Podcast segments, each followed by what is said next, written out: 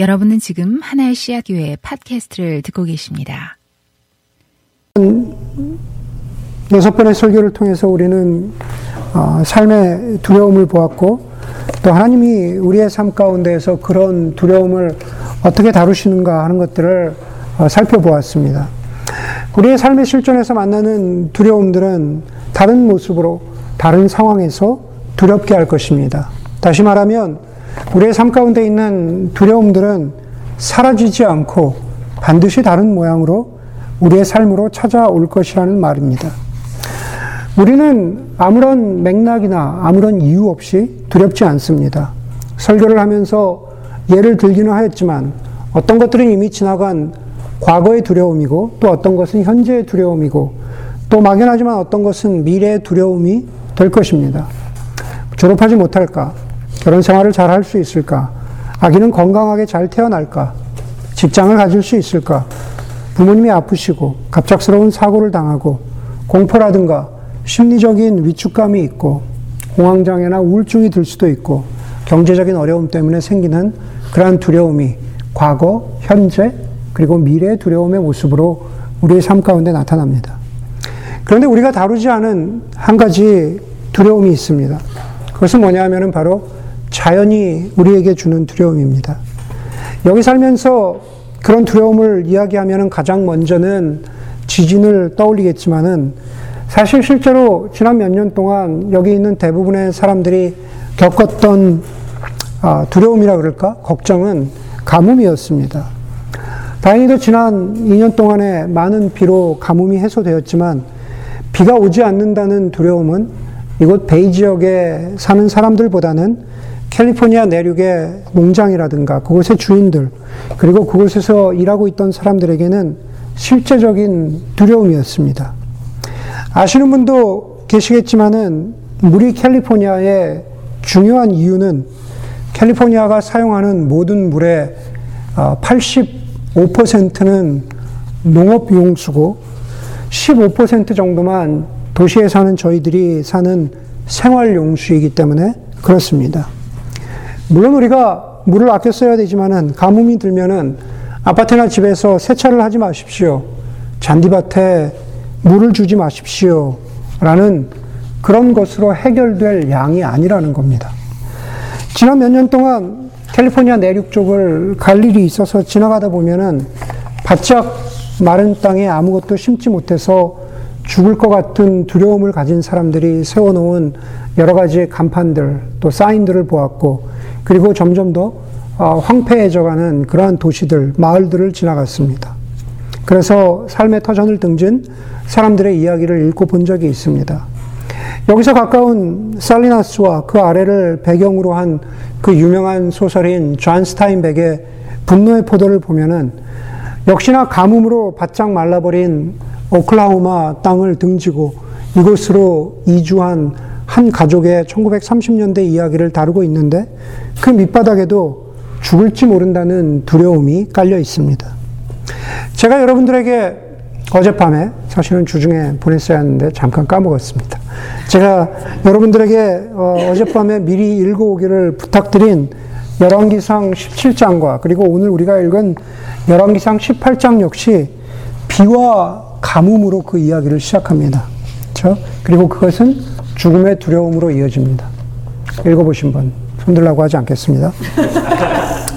17장에서 갑자기 선지자 한 명이 등장을 합니다. 네? 네, 그렇다고 칩시다.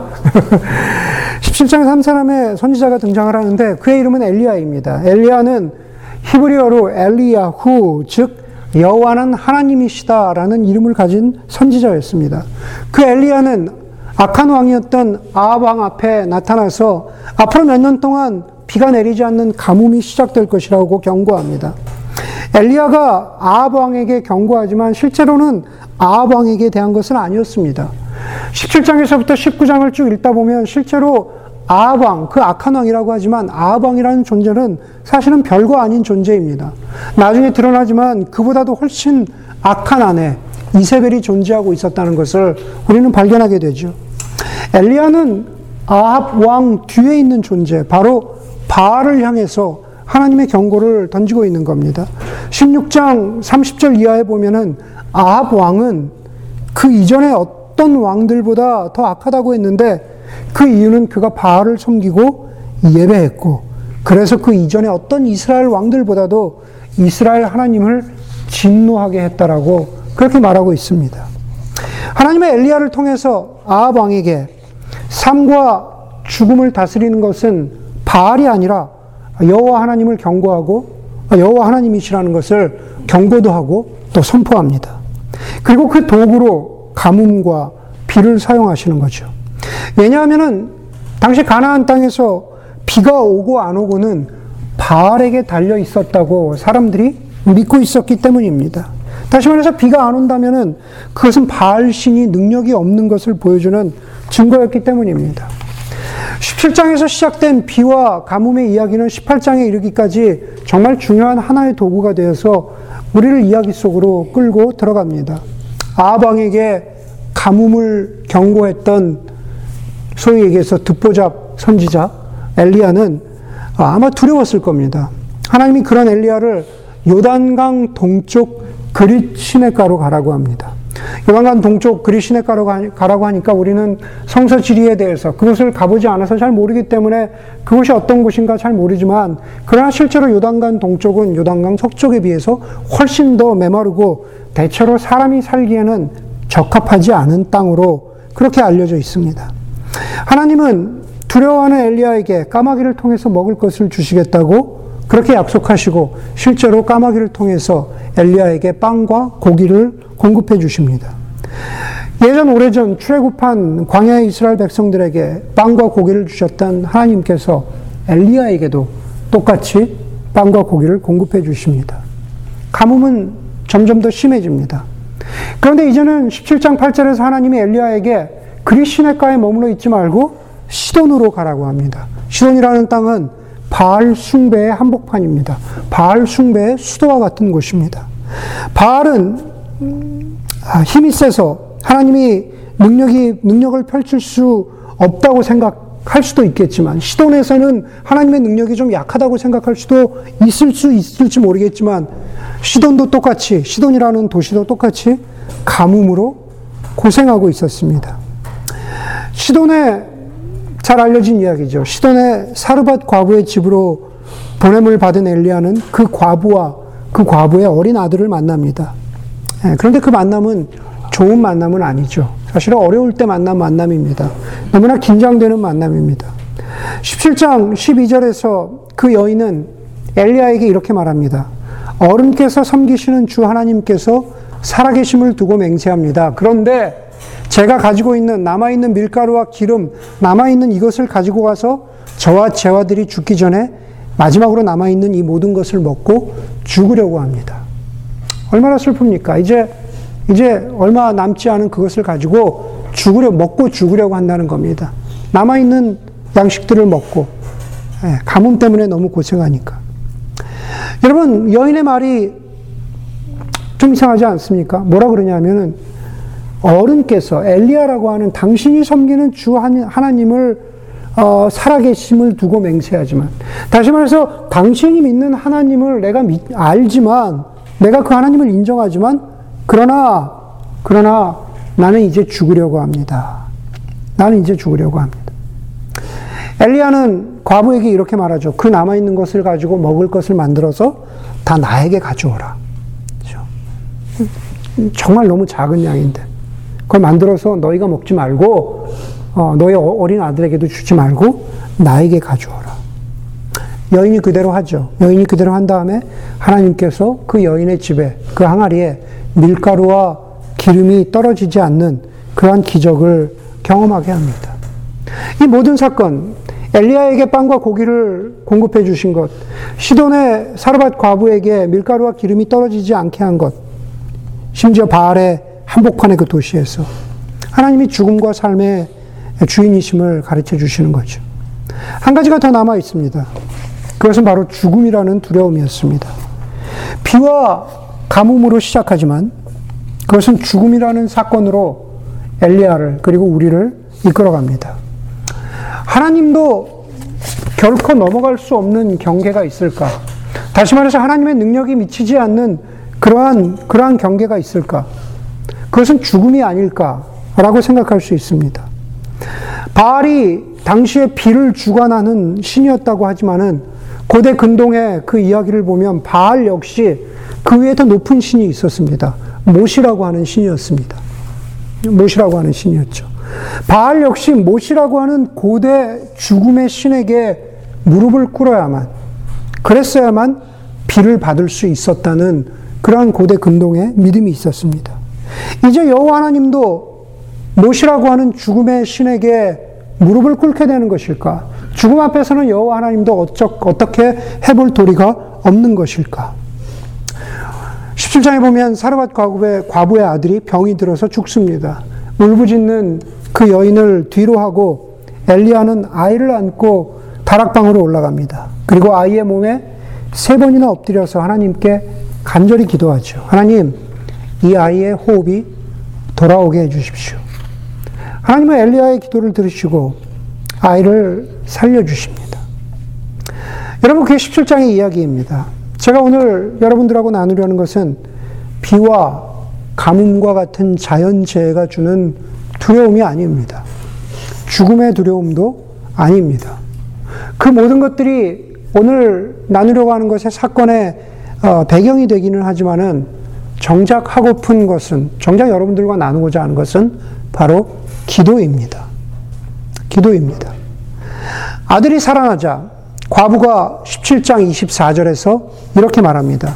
그 여인이 엘리야, 그 여인이 엘리야에게 말하였다. 이제야 저는 어른이 바로 하나님의 사람이시라는 것과 어른이 하시는 말씀은 참으로 주님의 말씀이라는 것을 알았습니다. 엘리야가 기적을 베풀어서 밀가루와 기름이 떨어지지 않는 기적도 봤잖아요. 그런데 이제서 그 과부가 이렇게 말합니다. 어른이 바로 하나님의 사람이시라는 것과 이 과부는 아들이 살아난 기적을 보고 하나님이 살려주셨구나라고 하나님의 능력을 찬양하지 않습니다. 물론 찬양했겠죠. 그러나 오늘 본문 가운데에서 드러나는 것은 먼저 이 과부가 노골적으로 직접적으로 이야기하고 있는 것은 엘리야가 어떤 사람인지 알게 되었다는 겁니다. 내가 보니 당신은 이런 사람입니다. 뭐라고요? 당신은 정말로 하나님의 사람이라는 것을 제가 알게 되었습니다. 라고 그렇게 말합니다. 하나님의 사람이라는 것을 이 여자가 알게 된 그 계기는 무엇, 무엇이었습니까? 엘리야가 죽은 자신의 아이를 보고 세 번이나 엎드려서 간절히 기도하는 것을 보고 그리고 하나님이 응답해 주신 걸, 응답해 주신 걸 보고 당신이 하나님의 사람이었음을 알게 되었다고 그렇게 말하는 거죠. 예전에도 말씀드린 적이 있지만은 스위스에서 라브리 운동을 시작한 프란시스 셰퍼가 하루는 오랜 사역 여행을 마치고 라브리로 돌아왔습니다. 그런데 그곳 마침 그곳에 삶의 의미가 없어서 절망하고 그래서 죽고 싶다고 하는 젊은 여대생이 들어와 있었습니다. 오랜 사역 여행으로 셰퍼는 지쳤지만 그 여학생을 그대로 내버려 둘 수가 없어서 그 여학 생과 밤새 상담을 하고 격려했지만은 절망해 있는 그 여대생의 마음을 돌이킬 수가 없었습니다. 그래서 아, 마지막에 셰퍼가 그 여학생의 여학생에게 한, 한 말이 참 인상적이었습니다. 너의 마음의 절망과 너의 마음의 두려움을 내가 잘 안다. 그리고 밤새 내가 너와 이야기했지만은 인간적으로는 어떻게 해볼 도리가 없다라는 것도 인정한다. 그렇지만, 그렇지만 마지막으로 이걸 한번 해보면 어떻겠니? 나는 하나님을 믿는데 하나님을 믿는 나의 마음에 기대어서 한 번 더 살아보겠다고, 한 번 더 하나님을 신뢰해 보겠다고, 그렇게 한번 다시 한번 아, 내 삶의 기회를 주면 어떻겠니? 라고 그렇게, 그렇게 그 여학생을 설득합니다. 셰퍼와 엘리야에게는 공통점이 있었습니다. 그것은 바로 기도하는 사람들이었다는 거죠. 여러분, 우리는 우리는 사르밧 과부와 비슷할 수 있습니다. 하지만 내가 혹은 우리가 기도할 수 없는 두려움과 그 여대생처럼 기도할 수 없는 두려움과 절망 가운데 있더라도 내 옆에 있는 형제가 내 옆에 있는 자매가 기도하는 것을 보면서 과부가 엘리야에게 말한 것처럼 기도하는 것을 하는 것을 보면서 아, 저 사람은 정말로 하나님이 살아계심을 믿고 있구나. 아, 저 사람은 정말로 하나님의 사람이구나. 라는 것을 확인하고 그리고 거기서 멈추지 않고 엘리야를 통해서 그 과부의 아들을 살려주신 것처럼 우리 주변에 있는 형제 자매 가운데 간절히 기도하는 사람, 그 사람들을 통해서 드러난 하나님의 능력과 그리고 하나님의 살아계심과 하나님의 일하심을 보면서 내가 여전히 두려움과 절망 가운데 있지만 내가 기도하면 나에게도 저 사람의 삶, 삶에서 일어난 하나님의 돌보심이, 하나님의 인도하심이 내 삶에도 벌어질 수 있겠구나. 라고 하는 그러한 소망과 그러한 믿음을 서로가 서로에게 줄 수 있는 그러한 기도의, 기도의 어떤 공동체, 기도의 교회가 되기를 간절히 바랍니다. 스토리는 여기서 끝나면 좋겠습니다. 그래서 먹을 것도 채워줬고, 죽었던 과부의 아들도 살아나고, 그래서 모두가 응답받고 행복하게 살았으면 좋겠습니다. 엘리야도 그랬던 것 같아요. 18장 1절에 보면 여러분들이 읽으신 미리 읽으신 18장 1절에 보면 이렇게 말하죠. 많은 날이 흘러서 3년이 되던 해. 최소한 그 기도 응답, 과부의 아들이 죽음에서 살아난 기도 응답을 받고 나서 3년이 지났다는 겁니다. 3년이 지났는데 이제 하나님이 당신의 계획을 잊지 않으시고 엘리야를 다시 아합 왕에게 보냅니다. 여전히 가뭄으로 온 땅이 고생하고 있었습니다. 이제 마지막 싸움이 남아 있습니다. 제가 오늘 아이들에게도 설교했던 바알을 섬기는 선지자 450명과 하나님을 섬기는 선지자 엘리야와의 갈멜산에서의 싸움이 남아 있습니다. 그래서 우리 때는 중고등학교 때 어디를 가든지 갈멜산 기도원이 많았습니다. 거기 가면 이기니까요. 그렇죠? 갈멜산 기도원. 기도하면 이긴다. 네, 그런 뜻이잖아요. 여러분, 이제는 사르밧 과부와 엘리야가 이렇게 만나는 개인적인 자리, 그렇죠? 어떤 private한 스토리가 아닙니다. 모든 이스라엘 자손이 지켜보고 있고 바알의 선지자들과 싸워야 하는 그러한 public place, 공적인 자리라는 거죠. 그것은 다른 말로 하면 하나님이 엘리야를 기도의 자리로 부르시는 그러한 장면입니다. 예전에 유행했던 말이 있습니다. 자리가 사람을 만든다. 리더십과 관련된 말이죠. 자리가 사람을 만든다. 일부분은 맞는 것 같습니다. 저도 그것을 꽤 믿었던 적이 있습니다. 그러나 제가 갈수록 느끼는 것은 어떤 자리가 사람을 만들지 않습니다. 오히려 제가 점점 더 확인하게, 되는 것은 자리가 사람을 망치는 것을 점점 더 확인해 가고 있습니다. 아시는 분도 있고, 모르시는 분도 있겠지만은, 한국의 한때 정치인이었고, 지금은 작가로 유명한 유시민 씨가 어, 이런 말을 했습니다. 자리가 사람을 보여준다. 자리가 사람을 보여준다. 그 사람이 앉아 있는 자리는 그 사람이 어떤 사람인가라는 것을 보여줍니다. 그죠? 간단하게 얘기해서 저는 목회자인데, 목회자라는 제 자리는, 제 역할은 제가 정말로 어떤 사람이랑, 어떤 사람인가라는 것을 보여준다는 그런 말입니다. 저나 여러분들이나 젊었을 적에는 아, 우리가 앉아 있는 자리가 그렇게 부담되지 않는 자리입니다. 자기 혼자만 잘 챙기면 되잖아요. 그렇죠. 중고등학교 때 여러분들이 뭐 대단한 자리에 있어 본 사람들 없잖아요. 저 사회를 책임지거나 뭐 무슨 뭐 대단한 책임을 가진 그런 그런 경우가 없잖아요. 나이가 먹어갈수록 더 이상 개인적인 자리가 아니고 혼자만의 자리가 아닙니다. 자식의 자리, 부모의 자리, 이런저런, 이런저런 공적인 어떤 자리들이 있습니다. 그리고 그 자리가 그 사람이 어떤 사람인가라는 것을 보여줍니다. 더 크고 넓은 곳, 책임이 많은 자리로 나아갈수록 두려움도 비례해서 커집니다. 오늘 본문에 보니까 바알의 선지자 450명이 등장합니다. 게임의 법칙은 간단합니다. 바알 선지자와 엘리야가 각각 소 한 마리씩을 잡아서 재단 위에 올려놓습니다. 그리고 불을 보내서 응답하는 신이 진짜 신이라고 믿는 그러한 게임의 법칙입니다. 바알의 선지자 450명이 아침부터 한낮까지 큰 소리로 부르짖습니다. 아무런 응답이 없습니다. 뭐 춤을 추기도 합니다. 그렇죠? 그리고 28절에서 바알의 선지자 450명들이 기도하는 그 기도의 모습에 클라이막스에 이릅니다. 그들은 더 큰 소리로 부르짖으면서 그들의 예배 관습에 따라 칼과 짱으로, 창으로 피가 흐르도록 자기 몸을 찔렀다. 한낮이, 한낮이 지나서 저녁 제사를 드릴 시간이 될 때까지 그들은 미친 듯이 날뛰었다. 아마 이렇게 하기도 힘들 것 같아요. 막 춤추고, 자해하고, 한 시간도 아니고 아침부터 저녁 시간까지 이렇게 기도하기도 쉽지 않을 것 같습니다.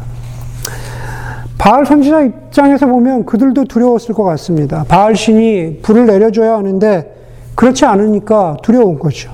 그래서 더 부르짖고 자신들을 상처내면서까지 신에게 매달렸습니다. 하지만 기도는 그렇게 열심히 아닙니다. 기도는 자아도취가 아닙니다. 기도는 이렇게 열심을 낸다고 해서 어떤 응답을 받는 것이 아니라는 겁니다. 이 선지자들이 보여주는 것은 그냥 근거도 없는 황홀경에 빠지는 거죠. 몸에 상처 내고 피 내고 그러면서 무슨 응답이 있을까? 엘리야가 기도합니다. 공적인 자리에서 그 자리에서 자기가 어떤 사람인가라는 것을 보여주는 거죠. 기도하면서 자기가 어떤 사람인가라는 것을 보여줍니다. 엘리야가 보여준 기도가 우리가 과연 무엇을 기도해야 되는지, 두려움을 앞에 놓고 우리가 과연 무엇을 어떻게 기도해야 되는지를 우리에게 보여줍니다. 30절에 보니까는 이때 엘리야가 온 백성들에게 가까이 오라고 하였다. 백성들이 가까이 오니 그는 무너진 주님의 재단을 고쳐 쌓았다. 그리고 엘리야는 일찍이 주님께서 이스라엘이라고 이름을 고쳐 주신 야곱의 아들들의 지파 수대로 12개의 돌을 모았다. 이 돌을 가지고 엘리야는 주님께 예배할 재단을 다시 쌓았다. 이스라엘 백성들 다 부릅니다. 부르고 재단을 고쳐 쌓고 재단 앞에 서서 엘리야가 기도하는데 불을 내려 주십시오. 예, 그런 기도를 먼저 하지 않아요. 엘리야가 하는 기도는 거기 보니까는 12개의 돌을 모았다 그래요. 야곱의 아들들의 수대로 12지파의 수대로 12개의 아들들을 아 12개의 돌을 모아 놓고 그리고 아, 그 모습 자체가 바로 기도의 모습인 거죠. 여러분 12개의 돌이 상징하는 건 뭡니까? 바로 12개의 돌이라는 것은 하나님께서 선택하신 야곱의 열두 지파. 아니 영적인 의미로 보자면은 하나님께서 선택하신 이 백성이 하나님의 백성, 하나님의 자녀라고 하는 그것을 상징하는 것이 바로 열두 개의 돌, 열두 지파를 상징하는 거죠. 다시 말해서 엘리야의 기도는 먼저 자기 자신과 자기를 둘러싸고 있는 바로 이 재단 앞에 나온 이스라엘 백성들이 누구인지를 확인하는 기도를 먼저 드렸다는 겁니다. 12개의 돌을 재단 앞에 모으면서 우리 모두는, 그리고 우리 모두의 영적인 정체성은 바로 하나님의 백성, 하나님의 자녀라는 것을 확인하는 기도를 바로 엘리야가 이스라엘 백성들과 함께 드렸다는 것입니다. 여러분, 그것이 과거의 두려움, 혹은 현재의 두려움, 그리고 앞으로 우리가 다양한 모습으로 만날 미래의 두려움 앞에서 우리가 기도할 때 우리가 가장 먼저 기억해야 되는 거죠. 저희도, 저 여러분들도 하나님 앞에서 두려움을 놓고 기도할 때 하나님 이 두려움을 없애 주십시오. 혹은 응답하여 주십시오. 라는 기도 전에 하나님 나는 누구입니까? 우리는 누구입니까? 우리는 하나님 앞에서 부름받은 하나님이 구원하시겠다고, 하나님이 구속하시겠다고, 하나님이 함께 하시겠다고 약속하신 하나님의 백성이 아닙니까? 라고 하는 그 영적인 정체성을 확인하는 그러한 기도를 주님 앞에 드려야 합니다. 그리고 그렇게 기도하는 엘리야에게 하나님이 재단 위에 불을 내리셔서 응답하신 것은 어쩌면 당연한 것일 수 있습니다. 그리고 엘리야는 아방의 대결에서 이겼습니다. 가뭄이 있을 것이라고 예언했던 엘리야는 이제 하나님의 능력을 힘입어서 큰 비를 내리게 되는 거죠. 사르밧 과부와 그의 아들 바알의 선지자 450명과의 대결 하나하나 두려웠지만은 그 두려움들을 넘어섰다고 생각한 엘리야에게 가장 큰 두려움이 하나 남아 있었는데 그것은 바로 아합왕의 아내 이세벨이었습니다. 아, 까 말씀드린 대로 아합왕은 아내 이세벨에 비하면은 별거 아닙니다. 그렇죠? 내 남편 별거 아니야. 이렇게 생각하시는 분들이 혹시 있는지 모르겠지만 예, 아바, 아, 이세벨은 그렇게 생각했던 것 같아요. 18장 4절에 보면은 여호와 하나님의 선지자를 학살한 것은 아방이 아니라 이세벨이었습니다. 18장 19절에도 보면은 엘리야도 자신이 상대해야 하는 사람은 아방이 아니라 이세벨이라는 것을 보여줍니다. 거기 보면 뭐라 그러냐면은 이제 사람들을 보내서 이스라엘을 갈멜산으로 모아 주십시오. 그 선지자와의 싸움 전입니다. 그리고 이세벨에게 녹을 얻어먹는 바알 선지자와 아세라 선지자들도 다 함께 불러 주십시오. 아방이 그 바알과 아세라 선지자를 부리고 있었던 게 아닙니다. 이세벨이 거느리고 있었던 거죠. 아방이 졌습니다. 엘리야가 이겼다는 것을 아방이 이제 와이프에게 달려가죠. 19장에 보니까. 달려가서 아내에게 알립니다. 아내에게 알리면은 엘리야나 우리가 예상하는 것은 이런 거죠. 와, 이세벨도 똑같은 고백을 하는 거죠. 여호와 하나님이 진정한 신이고 우리는 어떻게 해볼 도리가 없구나. 나에게 아스라 선지자 400이 남아 있지만 해봐도 안 되겠다. 그런 고백이 이세벨에게서 나오기를 바랬을지도 모르겠습니다. 그런데, 그런데 이세벨은 그런 여자가 아닙니다. 독한 여자죠. 엘리야에게 사람을 보내서 위협합니다. 그냥 협박이 아니라 진짜로 그렇게 하겠다는 겁니다. 19장 2절에 보니까는 이세벨이 하는 얘기입니다. 네가 네가 바, 엘리야 네가 바알 선지자들을 죽였으니 나도 너를 죽이겠다. 나도 너를 죽이겠다. 저희가 7주 동안 두려움에 관한 설교를 함께 나누었는데 진짜 두려움이 없는 사람은 이세벨입니다.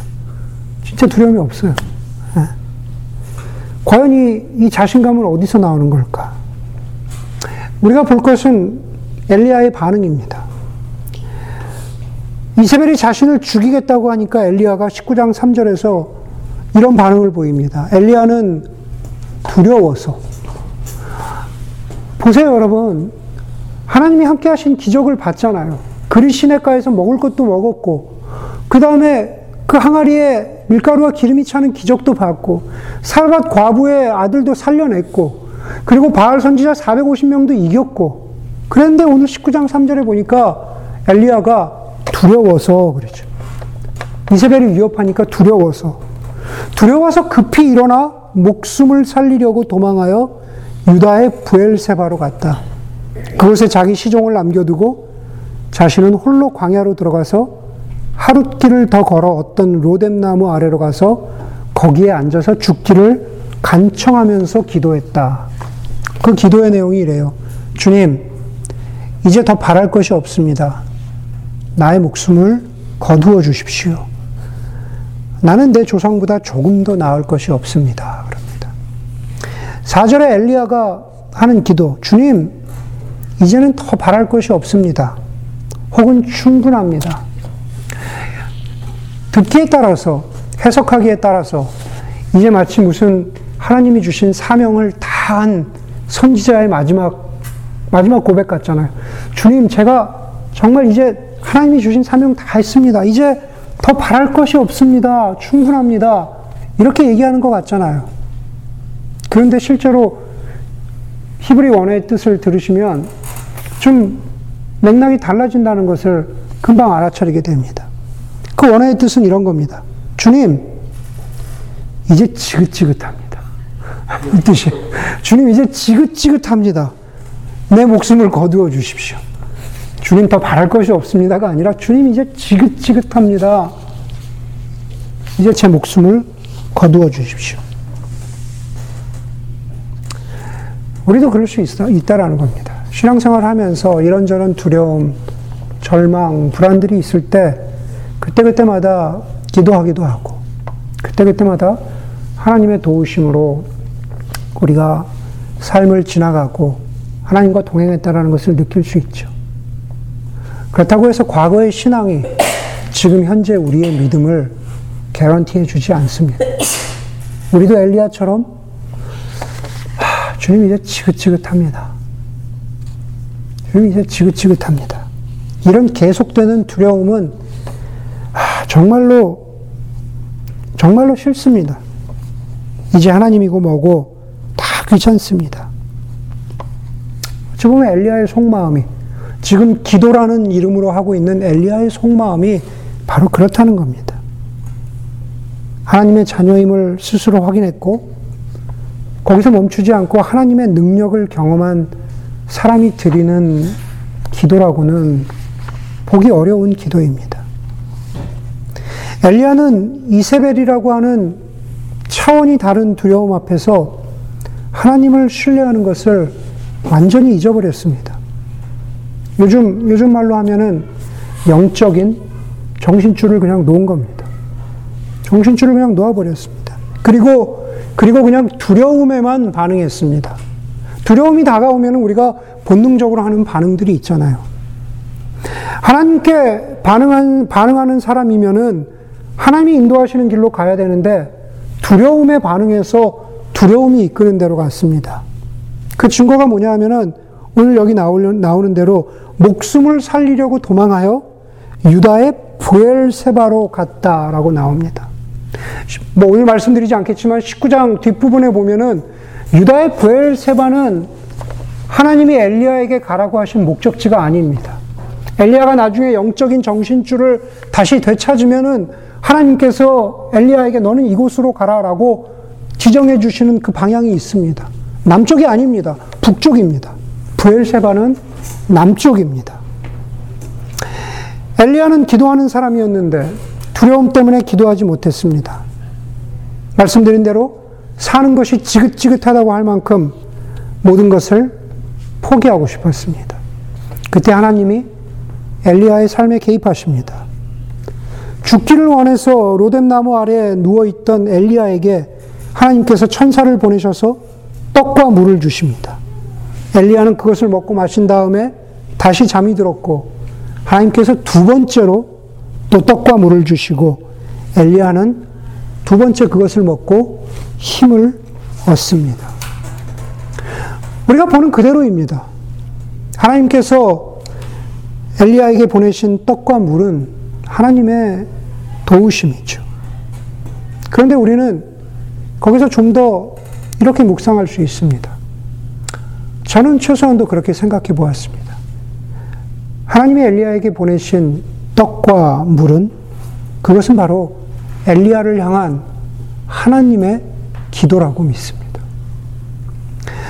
너무 큰 절망감에, 너무 큰 두려움에 기도할 수 없고 죽기만을 바라고 있었던 엘리야를 대신해서 하나님이 떡과 물을 보내십니다.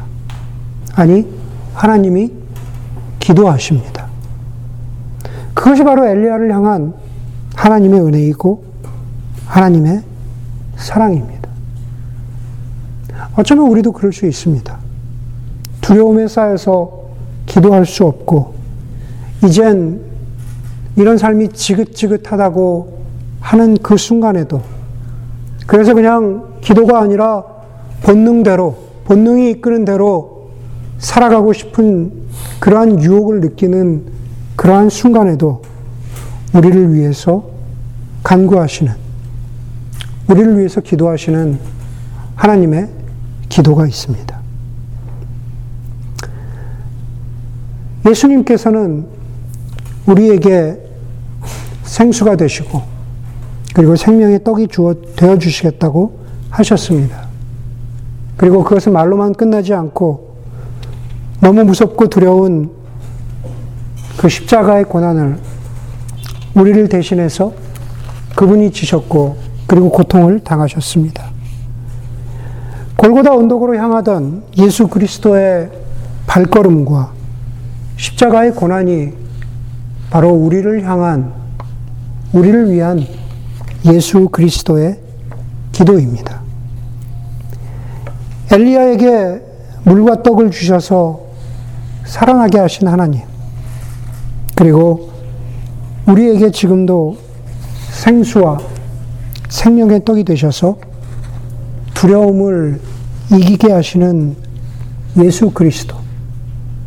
그리고 그 예수 그리스도 안에서 하나님의 자녀라고 하는 영적 정체성을 확인하고 그리고 그러한 기도를 드리는 저와 여러분들이 되기를 바랍니다. 그리고 나의 견딜 수 없는 두려움의 순간에도 우리 함께 기도하는 형제 자매, 공동체의 믿음, 공동체의 기도를 함께 붙잡고서라도 이 두려움의 실제를, 두려움의 실존을 함께 헤쳐나가는 그러한 믿음의 공동체가 될 수 있기를 간절히 소원합니다. 함께 성찬 드리도록 하겠습니다.